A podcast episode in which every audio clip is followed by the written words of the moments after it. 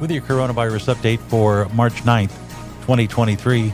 I'm Jim Watkins with this special report. Earlier today, former CDC Director Robert Redfield appeared on Fox News with Bill Hemmer and basically reiterated his testimony given to the Senate uh, the day previous, outlining why he thinks the coronavirus emerged from a Chinese laboratory and the motives behind trying to cover this up that continue through today. In a moment, we'll hear from Robert Redfield here on the Coronavirus Update. This is a special report from the Coronavirus Update for March 9th, 2023. An exclusive interview today earlier on Fox News with Bill Hemmer with former CDC Director Robert Redfield. Why do you think you were excluded from those calls? I, because it was uh, was told to me that uh, they wanted a single narrative, and that I obviously had a different point of view. This was a narrative that was decided that they were going to say this came from the wet market, and they were going to do everything they could to support it, to negate any discussion about the possibility that this came from a lab. Former CDC Director Robert Redfield testifying under oath. On the origins of the pandemic, he told them that his former colleague, Dr. Fauci, shut down debate on the lab leak theory. Dr. Redfield is with me now. Sir, it's good to see you again, and thank you for your time. I want to rifle through a number of questions that I've got based on yesterday's hearing. Uh, Fauci calls it completely untrue. He says several people on the phone call had the same opinion as you.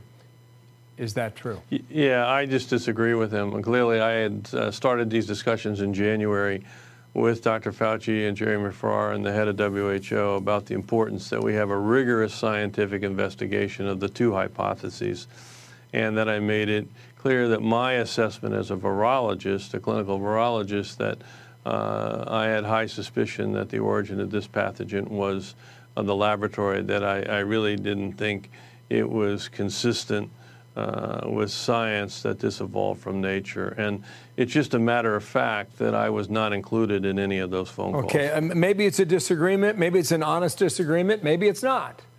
Um, if you're right, yeah, I, I, if you're I, right, doctor, why, why would Dr. Fauci not want your opinion to be out there in public? Well, you know, I do think I make a compelling argument for the reasons why we have to seriously consider the lab leak. I do believe that there was a, a concerted uh, effort by Dr. Fauci and Dr. Collins to make sure that uh, no one really focused on the lab leak and that uh, we focused on natural evolution. Again, I, I really uh, mentioned that, you know, with COVID and, and, and uh, I mean, with SARS and with MERS, which did come from a, a bat to an intermediate through natural spillover. Uh, those viruses never really learned how to efficiently transmit human to human. This virus was very different. Immediately, it had high efficiency of human to human transmission, which to me meant, as a virologist, that that virus had to somehow be educated how to infect human uh, more efficiently than historical. Yeah, so, I, have heard you say repeatedly that this virus could not jump from animal to animal to animal and then into a human and be this virulent, which it was, killed 7 million people around the world. But why would Fauci not want that in your view? And, and I'll just ask you straight out. Was he trying to deflect and make sure that people did not understand that U.S. tax dollars were going to gain a function of research in Wuhan? Do you believe that to be true today? I think the real reason uh, between that Dr. Fauci and Dr. Collins took this perspective uh, is that they really did believe it was in the best interest of science. I happen to disagree with them. Sorry, but what, I think sorry what, what, does that mean? Well, uh, Collins said that we had to maintain scientific harmony with our colleagues around the world, including uh, in, in, China, uh, and that we didn't want to have any disruption. obviously, I'm of a different point of view. I'm of the point of view that this pandemic, unfortunately, was actually a result of science. And I've used the term before, scientific arrogance, that the scientific community never believed that this gain of function research could get out of control.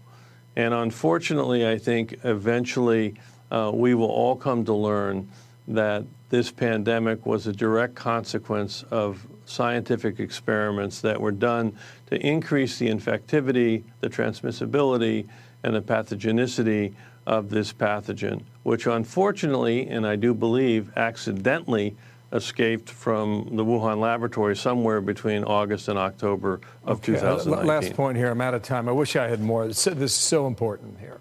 Brad Wenstrup ran the committee meeting yesterday. He said, We don't know the origins of COVID 19 yet. Uh, we don't have a smoking gun. When you have all these competing opinions now on different sides, will we ever know the origins? Yeah, Bill, I think it's a critical question, and I think we will. I do not think we will solve it scientifically, although I will argue that the scientific evidence over the last three years continues to mount circumstantially to support the lab leak and continues to make the spillover less and less likely. We haven't found the intermediate yet. But I really think the answer is going to come from the intelligence community, both from signal intelligence and I think eventually uh, some Chinese so you, defectors. You, you, need a mole. You need an insider. We and need an now, insider to come out and, and, and do this. And I think the intelligence community will get there. We don't know how much they already have because it's been classified. Yeah. But, but I think we're going to learn that the intelligence community will ultimately have the bulk of evidence yeah. for how this started. Please come back, okay? Dr. Redfield, good yeah. to see you again. Yeah. Thank you. Yeah, thanks, Bill. Thanks for what you do. You've been listening to the coronavirus update. That's Bill Hemmer from Fox News and an interview earlier today, March 9th, with Robert Redfield, former CDC director, on the coronavirus update with this special report.